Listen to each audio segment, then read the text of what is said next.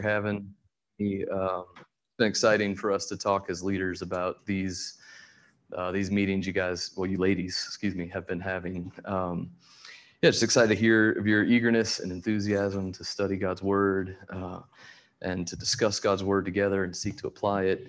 Uh, so yeah, it's just just a privilege to be here tonight, and I trust these classes have been really helpful and good for you. They've been good for me. I've been going to the men's classes on Tuesdays, and I think that's helped me to strengthen uh, both my comprehension of the gospel, but also just just my grip on it. Um, just that I, I'm holding it tight, uh, uh, holding a tight grip on the truths and doctrines of God's word. And a, a big reason uh, for that has been Alan, uh, and Alan just his ability to easily articulate really deep the- theological concepts in simple and understandable ways. I mean, hasn't doesn't he have a gift to do that? Uh, it's such a gift that he's got, and it's a blessing that we are able to benefit from that gift. And actually, you you may not know it, but you're going to benefit from that gift tonight because Alan let me see his notes for this class, and they were very helpful. Um, so even Alan, if you're watching, you're even helping us to benefit tonight. Uh, all right, so we're going to be looking at chapter 10. I'm sorry, this thing is popping just feels like I keep popping on it. Uh, so we look at chapter 10 in what Alan has been calling baby Grudem, uh, Christian beliefs. And our topic tonight, like all the topics in this little book, it's posed to us in a simple, straightforward, four word question What is the atonement? If only the answer could be given in as many words. like all the chapters in this tiny book, there's way more that can be said to answer that question than uh, neither time nor my limited knowledge will allow. I mean, the atonement, it's, it's the centerpiece of the entire gospel, the hinge on which all of redemptive history rests. Spurgeon said, Atonement by the blood of Jesus is not an arm of Christian truth, it is the heart of it. Think about that. Wouldn't life be so much harder without one of your arms? I mean, if you know, playing piano or playing basketball or putting makeup on while driving. I mean, all those things would just be so much more difficult uh, with only one arm. But if your heart were to stop beating, two arms wouldn't do any good to you. You'd be dead. So, to use Spurgeon's analogy, if we don't get the doctrine of the atonement right, all the other doctrines become essentially useless to us. So, just like we need a healthy and functioning heart muscle able to pump life sustaining oxygen throughout our arms and legs and fingers and toes and brains and organs, it's vitally important that we have a healthy and functioning doctrine of the atonement. Because when this doctrine's healthy, it becomes the life source for all the other doctrines that we believe and that we've been talking about, pumping life and strength and assurance into them. So the atonement is a massively important doctrine for us to understand. And, and hopefully, after spending a few minutes considering and then you guys discussing it together tonight, we'll have a slightly more informed or at least more freshly considered understanding of the doctrine of the atonement. But before we get into considering that doctrine specifically, let's remember doctrines are meant to not be merely understood, like in a solely intellectual kind of way. We've intended these classes this summer to not only deepen and sharpen doctrinal understanding of the men and women of sovereign grace, it's been uh, it, it's not been simply to get us to know more stuff. No, we, we've wanted you to experience more life we want the study of these doctrines to function well for you. As we teach them and as you consider them, we want you to feel them, to enjoy them, to have them affect your soul and change your thinking and reform your desires and compel you to worship. We want your theology, the study of God, to lead to doxology, which is the praise of God. We want the meditation and study of God's truths to have the same effect on you as it did the psalmist in Psalm 19. If you have your Bible on your phone or with you, why don't you go to Psalm 19? I just want you to hear the psalmist talk about the word of God. This might be familiar to you, but let's just just think about this together. Psalm 19 verse 7 says this, "The law of the Lord is perfect, reviving the soul. The testimony of the Lord is sure, making wise the simple. The precepts of the Lord are right, rejoicing the heart." The commandment of the Lord is pure, enlightening the eyes. The fear of the Lord is clean, enduring forever. The rules of the Lord are true and righteous altogether. More to be desired are they than gold, even much fine gold. Sweeter also than honey and drippings of the honeycomb. Moreover, by them is your servant warned. In keeping them, there is great reward. I just wonder, has that been your experience? throughout the study of these doctrines? I sure hope so. I hope these Wednesday nights are bringing revival to your weary and waning soul. I hope they're helping to strengthen your discernment and increase your wisdom. I hope these doctrines are bringing joy and contentment to your heart.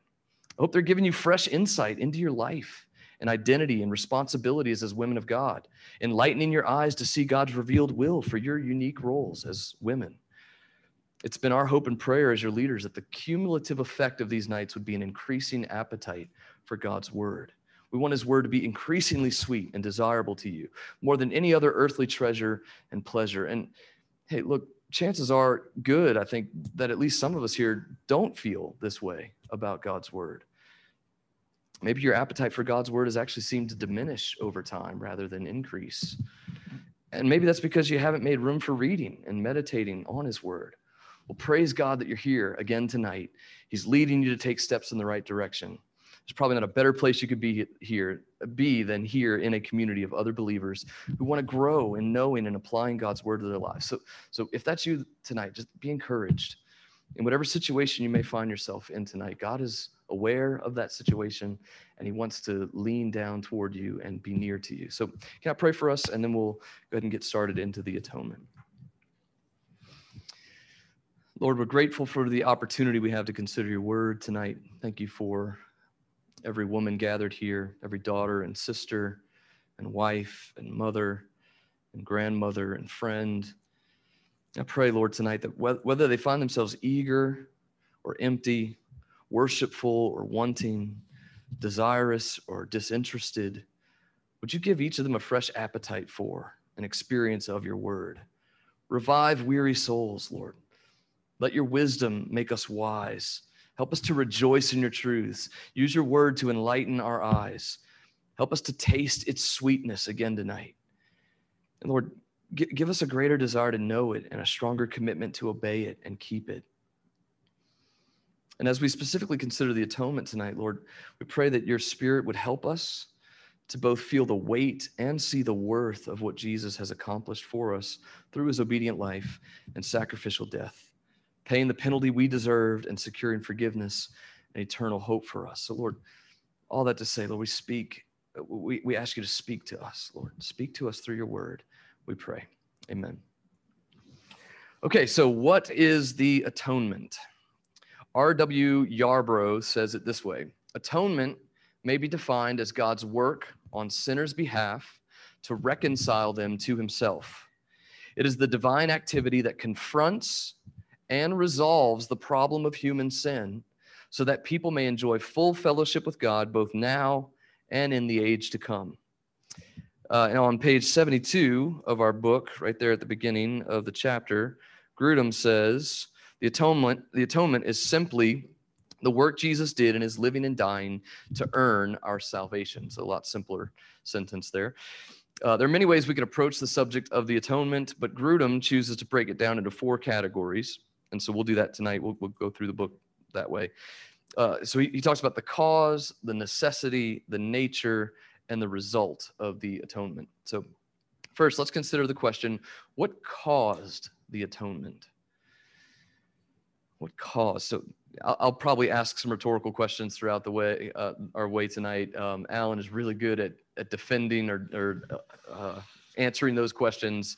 I'm not so good at that. But so if I ask a rhetorical question, you want to say something out loud, I might stare at you with like a deer in headlights. But um, another way to ask this question, what caused the atonement, is what caused Christ to leave his throne in heaven, come down to earth, take on human flesh, flesh, be perfectly and sacrificially obedient without a trace of sin for 33 grueling years, and then willingly take on the sins of everyone who ever lived, dying a brutal death on a cross, bearing the infinite wrath of a holy God against those sins he himself did not commit in order to earn the salvation of a people who didn't want anything to do with him in the first place. So that's what we mean when we ask, what caused the atonement?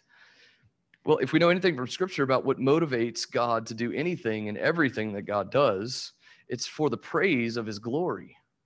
Isaiah 43, verse 6 and 7 says this Bring my sons from afar and my daughters from the end of the earth, everyone who is called by my name, whom I created for my glory, who I formed and made. And Isaiah 42 says this I am the Lord, that is my name. My glory I give to no other, nor my praise to carved idols. All throughout the Old Testament, God commanded his creation to worship and obey him as the only and infinitely glorious one. But as God foreknew, even before time began, man would reject him. And as Romans 1 tells us, man would exchange the glory of the immortal God for images resembling mortal man and birds and animals and creeping things. Matt Papa, in his book Look and Live, says it this way it's, it's, as, it's as if mankind has taken the diamond of God's glory to the pawn shop of the world and traded it for a penny, a diamond for a picture of a diamond. And this is the essence of sin. It must be punished. And man in himself is hopeless. But God devised a plan to send his son Jesus down to earth to earn salvation for us. And as Grudem points out in this chapter, he did this in order to showcase both his love and his justice. So we'll look at his love first. We don't have to look any further than the most famous verse in all the Bible to see that the love, to see the love motivated, to see that love motivated God to send Jesus to save sinners. You guys know this verse, John 3:16. For God so loved the world that he gave his only son, that whoever believes in him should not perish, but have eternal life. But what about all that glory that people were stealing from God and giving to other things? Did God just choose to ignore that once he got to the New Testament, like a good cop, bad cop kind of thing? The Old Testament, he's this grumpy, full of rage old guy, but by the time the New Testament gets here, he's turned into a jolly, gift giving cosmic Santa Claus.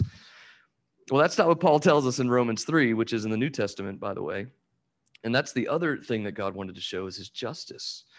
Romans 3:23 says for all have sinned and fall short of the glory of God and are justified by his grace as a gift through this is how through the redemption that is in Christ Jesus whom God himself put forward as a propitiation by his blood to be received by faith. Why? Paul's glad you asked. This was to show God's righteousness because in his divine forbearance, which was another term for Old Testament mercy, he had passed over former sins. It was to show his righteousness at the present time so that he might be just and the justifier of the one who has faith in Jesus. Alan shared this helpful testimony, uh, not testimony, sorry, analogy in the men's class a few weeks ago about this. Uh, so I'll, I'll, try to do it justice. But he said, imagine a judge presiding over a murder trial.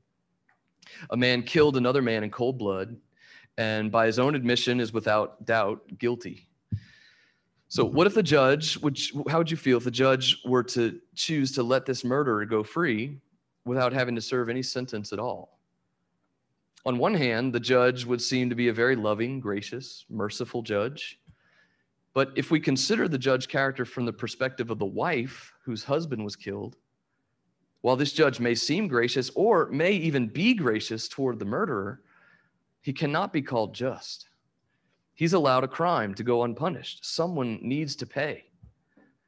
But then, what if the judge stepped down from his bench, asked the guard to remove the handcuffs from the murderer and place them around his own wrists instead, therefore taking upon himself the guilty man's punishment?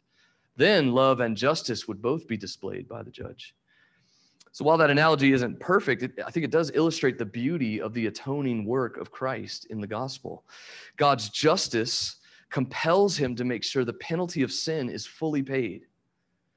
And God's love compels him, God's love compels him to send his son to make certain that that happens, that that justice happens. And that leads us to our next question why was the atonement necessary? Was there any other way for God to save human beings than by sending his own son to die in their place? Remember, all of mankind has sinned, and sinning against an eternal God ensures an eternal consequence. God could have chosen in his justice to condemn all of mankind to an eternal punishment in hell, and he would have been perfectly just to do that. Remember the murderer on trial. The judge had every right to sentence him to death row. He murdered a man. He deserved punishment, just like we do. We who have sinned against God, we deserve punishment for our sin. And in this sense, God's justice makes the punishment for sin absolutely necessary. Does that make sense? Second Peter 2 4, it tells us that God did not spare the angels when they sinned, but they cast them into hell and committed them to pits of nether gloom to be kept until the judgment. Sounds like a bad level in Minecraft. that could have been the fate of the entire human race. But God, in his love and mercy towards sinful man, he determined to save some. And once he decided to put this plan into motion to save some, scripture then seems to indicate that there was no other way for God to save man than through the death of his son. And we see this in the Garden of Gethsemane. It seemed like Jesus would have been willing to take a rain check on being crucified if there had been any other way. Matthew 26, it says this, and going a little farther, he fell on his face, talking about Jesus, prayed, saying, My Father, if it be possible, let this cup pass from me. Nevertheless, not as I will, but as you will. So it seems like if there was a possibility, like Jesus would have said, Yeah, let's do that instead. Or consider Jesus' rhetorical question to the disciples on the road to Emmaus when they couldn't seem to believe that he had, in fact, risen from the dead. This is in Luke chapter 24. Uh, Jesus said to them, O foolish ones and slow of heart to believe all that the prophets have spoken. Was it not necessary that the Christ should suffer these things and enter into his glory? So Jesus isn't really asking them, he's kind of telling them it was necessary.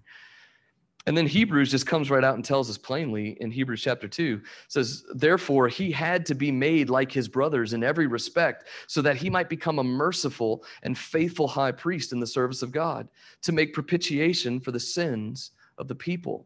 And then later in Hebrews 9, he has appeared once for all at the end of the ages to put away sin. And this is how by the sacrifice of himself. So, in this sense, the atonement was necessary. If God's intention was to save sinners, the only way it could be done was through the death of his son, of his son Jesus. And that leads us to the next question, which is what is the nature of the atonement? So, for this, we're going to read a little bit of our chapter, page 73, if you have your book. If not, I'll just read it out loud to us. Uh, this is going to be right under the nature of the atonement, that first uh, full paragraph. If Christ had only offered himself as a sacrifice, thereby earning us forgiveness of sins, we would only have access to a partial salvation.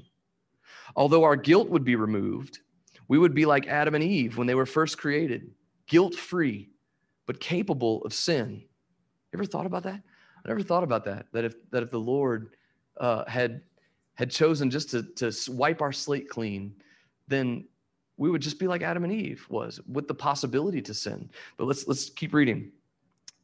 Uh, having no lifelong record of obedience. And in order to enter into fellowship with God, we would need to live a life of perfect obedience.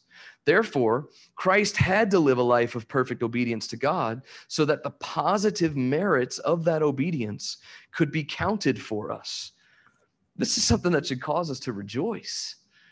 We could never be perfectly obedient. I can't go a few minutes without a sinful attitude or misplaced hope or prideful thought. Even if Christ's death could give me a brand new, perfectly clean obedience slate right now, by the time I got to my car to go home tonight, I would have had it all scuffed up and dirty. It wasn't just Jesus' sinlessness that we needed. If that were the case, he could have died in our place the moment he stepped down from heaven. The obedience that God requires is a lifelong obedience. And Jesus gave us that. Romans 5:19 it says for as by the one man's disobedience the many were made sinners so by the one man's obedience the many will be made righteous. This is why we need the doctrine of the of the atonement. It gives us hope. So, you know, when when some of you young girls are are jealous because your friends don't seem to like you as much as they like that other girl. So you say things to try to hurt them or make yourself look better than them. Than them. Or when you mom, your excuse me, my mouth. Or when you moms are feeling like a failure in your homes because you can't seem to get control of your feelings or your floors or your figure or the other members of your family. So you just eat another bowl of ice cream or binge watch another TV show or depressingly scroll through another few hundred photos on Instagram of everyone else's perfect life. Or when your husband is apathetic or angry or unappreciative, or when your boss is demanding or domineering, when your extended family is unsympathetic or unloving or unavailable.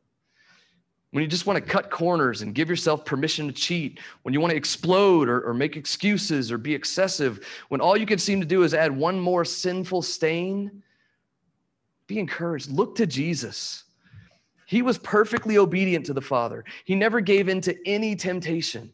He was never disloyal, never impatient, never unkind or proud or dishonest or selfish. And he was all of these things for you and me so that when we couldn't perfectly obey the Father, it wouldn't be counted against us. Instead, and incredibly, the Father would count Jesus' obedient life as our own life. That's why we sing, Jesus paid it all. All to him I owe. Sin had left a crimson stain, but he washed it white as snow. Jesus wasn't only obedient for us, he also suffered for us. We can tend to think pretty narrowly of the ways Christ suffered. I can, at least, thinking that it mostly happened right near the end of his life during that week of the crucifixion. Uh, but Grudem reminds us, at least in Big Grudem, that Jesus suffered throughout his entire life. Here's a quote from, from Big Grudem. Though Christ's sufferings culminated in his death on the cross, his whole life in a fallen world involves suffering. Think about this. I, I never thought about this before. For example, Jesus endured tremendous suffering during the temptation in the wilderness when he was assaulted for 40 days by the attacks of Satan. He also suffered in growing to maturity. Hebrews 5 8 says, Although he was a son, he learned obedience through what he suffered. He knew suffering in the intense opposition he faced from Jewish leaders throughout much of his earthly ministry. We may suppose too that he had he experienced suffering and grief at the death of his earthly father, and certainly he experienced grief at the death of his close friend Lazarus. In predicting the coming of the Messiah, Isaiah the prophet said that he would be a man of sorrows, acquainted with grief. But certainly the suffering he endured on our behalf did, in fact, culminate in his death on the cross. It was there that he experienced the most intense physical and spiritual and emotional suffering ever experienced by any human who ever lived, and not just because he was crucified. He did suffer physically by dying an excruciating death on the cross, but he suffered spiritually by bearing the weight of sin that wasn't his and that was totally against his divine nature. Think about that. This perfect man having to bear all this ugly sin that he had been so utterly opposed to. And then he, he suffered emotionally by being totally abandoned by his followers, by his father, until he had to cry out, My God, my God, why have you forsaken me? He suffered emotionally.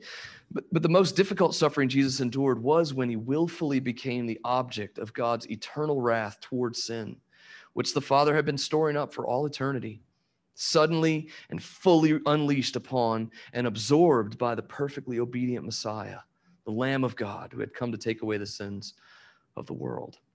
It's excruciating pain, suffering that Jesus did for us so that we wouldn't have to. And this leads us to our final question What is the result of the atonement? One last quote from Big Grudem. Jesus was able to bear all the wrath of God against our sin and to bear it to the end. No mere man could ever have done this, but by virtue of the union of divine and human natures in himself, Jesus was able to bear all the wrath of God against sin and bear it to the end. Isaiah predicted that God shall see the fruit of the travail of his soul and be satisfied. When Jesus knew that he had paid the full penalty of our sin, he said, It is finished. If Christ had not paid the full penalty, there would still be condemnation left for us. But since he has paid the full penalty that is due us, there is therefore now no condemnation for those who are in Christ Jesus. To say it simply, the result of the atonement is that we are justified. Keith and Kristyn Getty captured the atonement beautifully in their song, The Power of the Cross. And if you don't mind, I'd like for us to sing that song together uh, to close. I, I, put the lyrics out on your table. Um, so, yeah, why don't we go ahead and stand together and we'll sing that? Because remember what we said at the beginning the, the point of theology is doxology.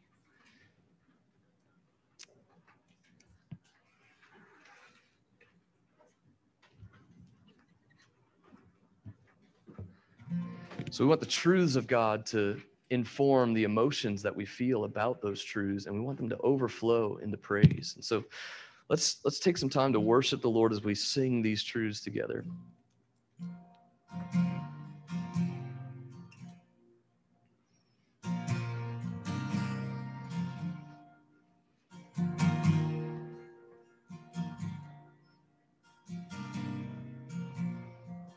Oh, to see the dawn.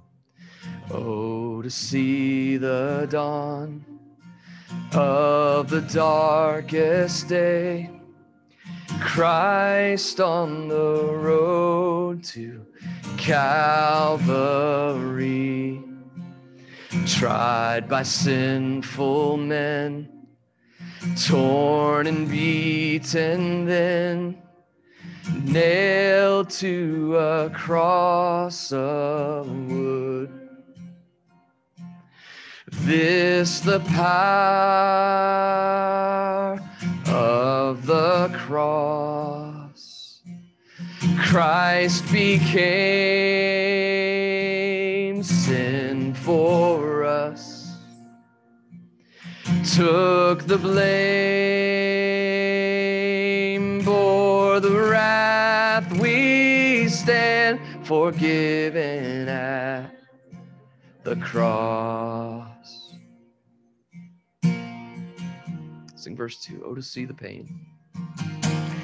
Oh, to see the pain written on your face, bearing the awesome weight of sin. Every bitter thought, every evil deed crowning your blood-stained brow. This the power. This the power of the cross. Christ became sin for us. Took the blame,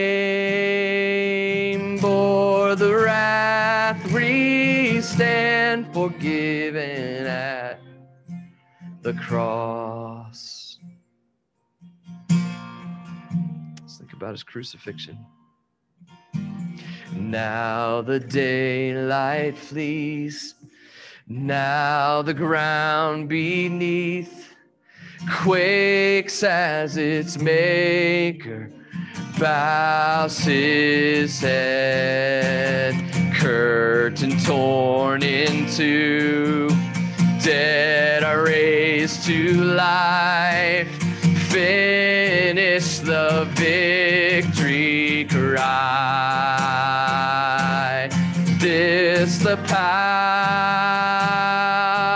of the cross. Christ became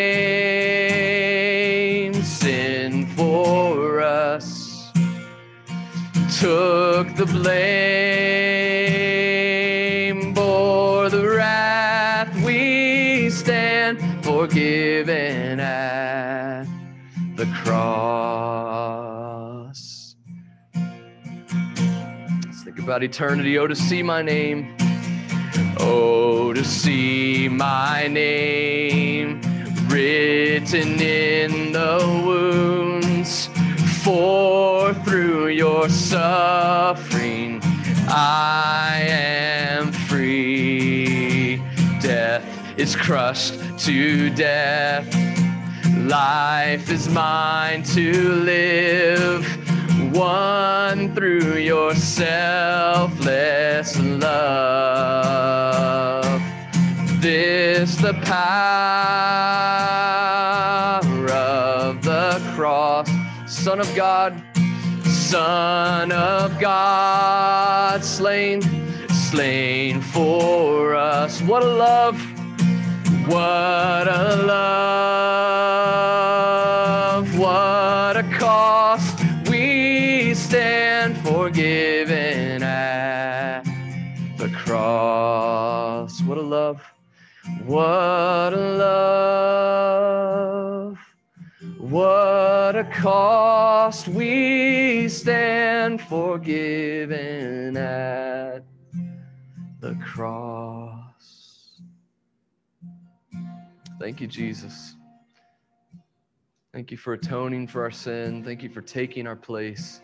Thank you for being our substitute. And thank you for forgiveness. Thank you for redemption. Thank you for covering us with your blood.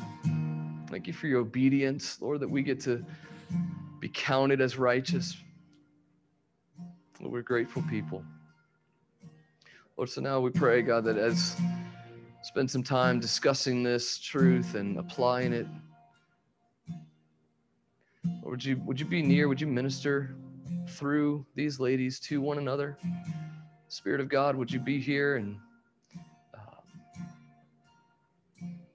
Would you would you let your word be something that is called to mind by some of these ladies that are just the right word for the right moment? Lord, would you be glorified? We pray. In your name. Amen. Amen.